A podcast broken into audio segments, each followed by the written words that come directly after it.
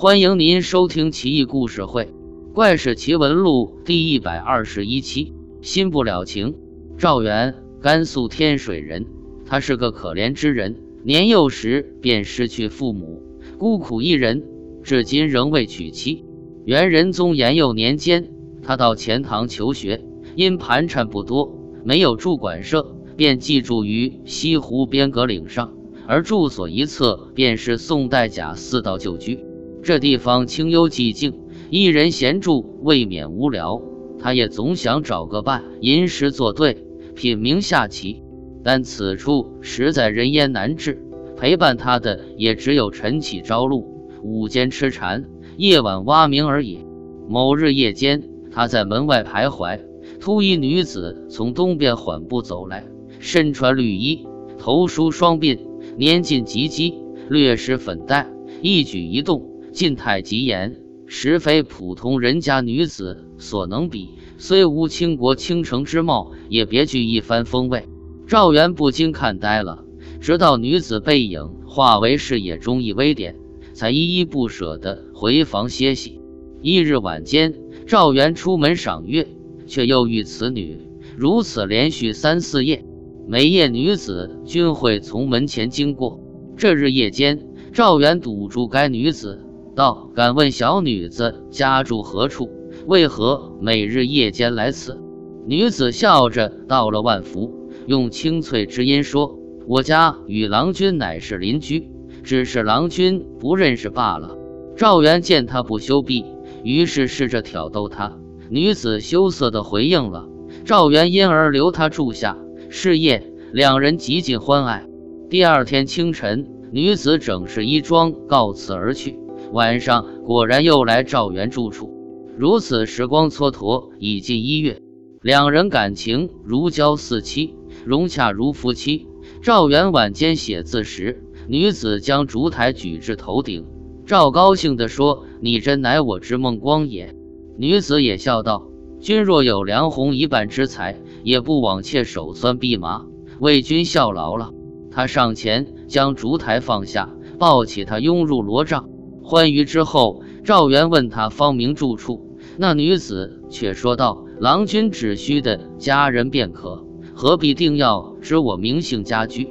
赵于是再三追问，女子实在推诿不过，便道：“妾常衣绿衣，你可叫我绿衣人便是。至于住处，他始终不说。莫非他是大户人家的侍妾，夜间私奔至此，恐事情败露，又羞于启齿。”因而不肯说出姓名居处，赵元心里这么一想，也就释然了。从此以后，相信他，爱护他，也不怀疑他，两人感情变得更加亲密，形影不离。这天晚上，赵元不慎喝醉了酒，又戏谑地指着他所穿衣服说道：“这真乃绿衣，却怎么如此像《诗经》所说‘尊卑倒置，以杂色绿为上衣’？”而正色黄为内衣，女子听了之后满面羞见，连续好几日晚间不曾来。如此过了十天，她才又来到赵元住处。赵元问她为何数日不来，女子说：“我本想与你白头终老，而你怎对我如同婢妾，让我羞愧不安。因而这几日我不敢侍奉于你身侧。但郎君既已知底细，我现当和盘托出。”那么，请让我详细的与你说出吧。愿闻其详。我与郎君乃是旧相识，今日若不是被深情感动，我也不可能到此。为何？女子惨然一笑。若说出来，郎君不会令我为难吧？一定不会。我实非尘世中人，但也非害你之鬼。也许是命运捉弄你我，往日缘分未尽缘故。赵元听后大为吃惊。忙道：“望请详叙。”女子说道：“我乃是已故宋代贾似道之侍女，本是临安良家女，自幼擅长下棋。十五岁时，以棋童之名入选侍女。贾似道朝归，必至半闲堂坐，此时也定会召我去陪从下棋，因而我备受宠爱。而当时郎君乃是贾家仆人，执掌监察杂务，因要端茶送水。”所以能进得后堂，他伸手端了端茶壶，赵元连忙倒上茶。当年郎君英姿焕发，年轻倜傥，虽为仆人，却有一股飒爽之气，令我倾心不已。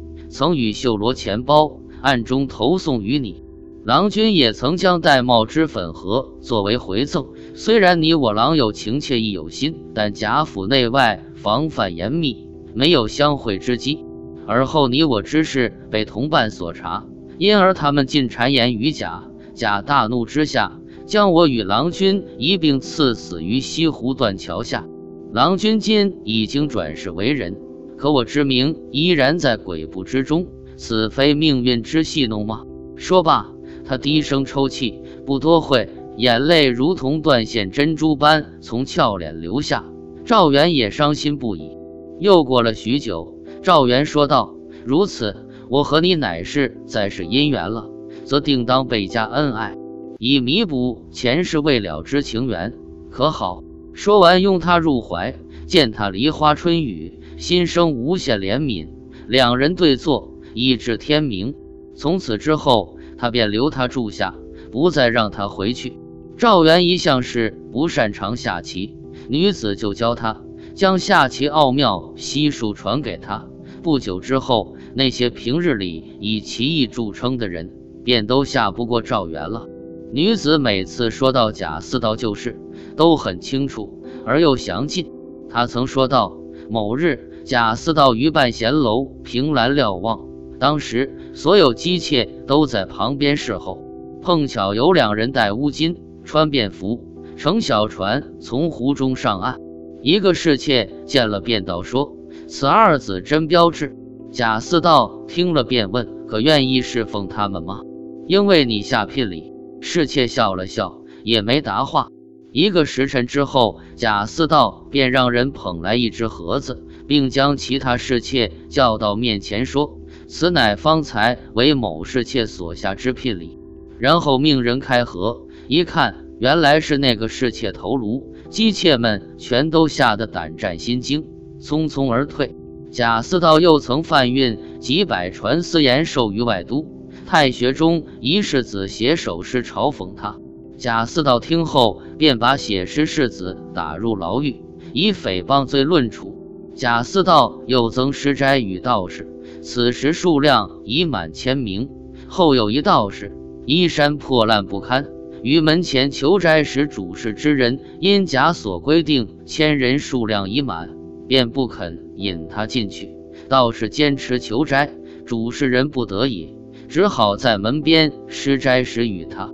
道士吃罢斋时，将钵盂附在桌上，起身便去。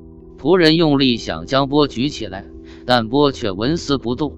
仆人大惊，慌慌张张向贾似道禀告。贾似道于是前来，亲自把钵举起，发现钵下有两句诗：“得好修时便好修，收花结子在漳州。”此时他才方知道是乃真仙降世，懊恼不已，悔恨自己无幸认识，却始终不解漳州之含义。可叹可悲，他怎知道？以后会在漳州木棉庵被郑虎臣杀死呢？赵元说道：“那我与你相会，莫非命运吗？”女子回答：“这实乃不同虚妄矣。”赵元又说：“青之精气，可长存于人世吗？”女子道：“气数尽，自然散失。”赵元又问：“既如此，那么是何时？”女子回答：“三年而已。”赵元不置可否。三年期至。女子果然卧病不起，赵元心痛不已，便要为她请医者前来救治。女子抓住他的手，不停地摇，说道：“三年前已同郎君说过姻缘盟约，夫妇之情走到今天将结束，你我即将永别。”随即拉着赵元手臂，与他诀别：“我以阴间之体，有幸得以侍奉郎君，又承郎君不弃，盘桓如此之久。”前世因我一念私情，使你我陷入无穷尽之祸中。尽管海枯石烂，山棱成海，天地在河，而此遗憾永生不灭。地老天荒，我与郎君之情，天地为证，使日月星河幻化无数。你我之爱上九九天，下弃黄泉，万生万古不消。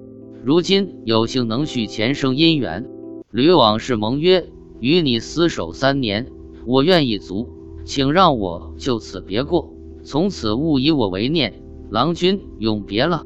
说罢，他面朝墙壁而睡，却任凭赵元如何叫唤，也不应了。赵元大痛，亲被棺木装殓，即将埋葬之时，棺木甚轻，他觉怪异，开棺一看，衣被、头钗、耳环等物皆在，他只好在北山山脚下见一一棺木。赵元有感于绿衣女子的深情，终生未娶。据说赵此后于灵隐寺出家，了此余生。在腐朽的封建统治下，人与人结合多半以悲剧告终，而人鬼、人精、人怪结合多以正剧收场。岂不是说人不如妖精鬼怪？这篇故事虽然文采一般，但读来震撼，不禁为他们的爱情痛惜不已。生不能在一起，死后却还只能在一起三年。可悲可怜，复可叹啊！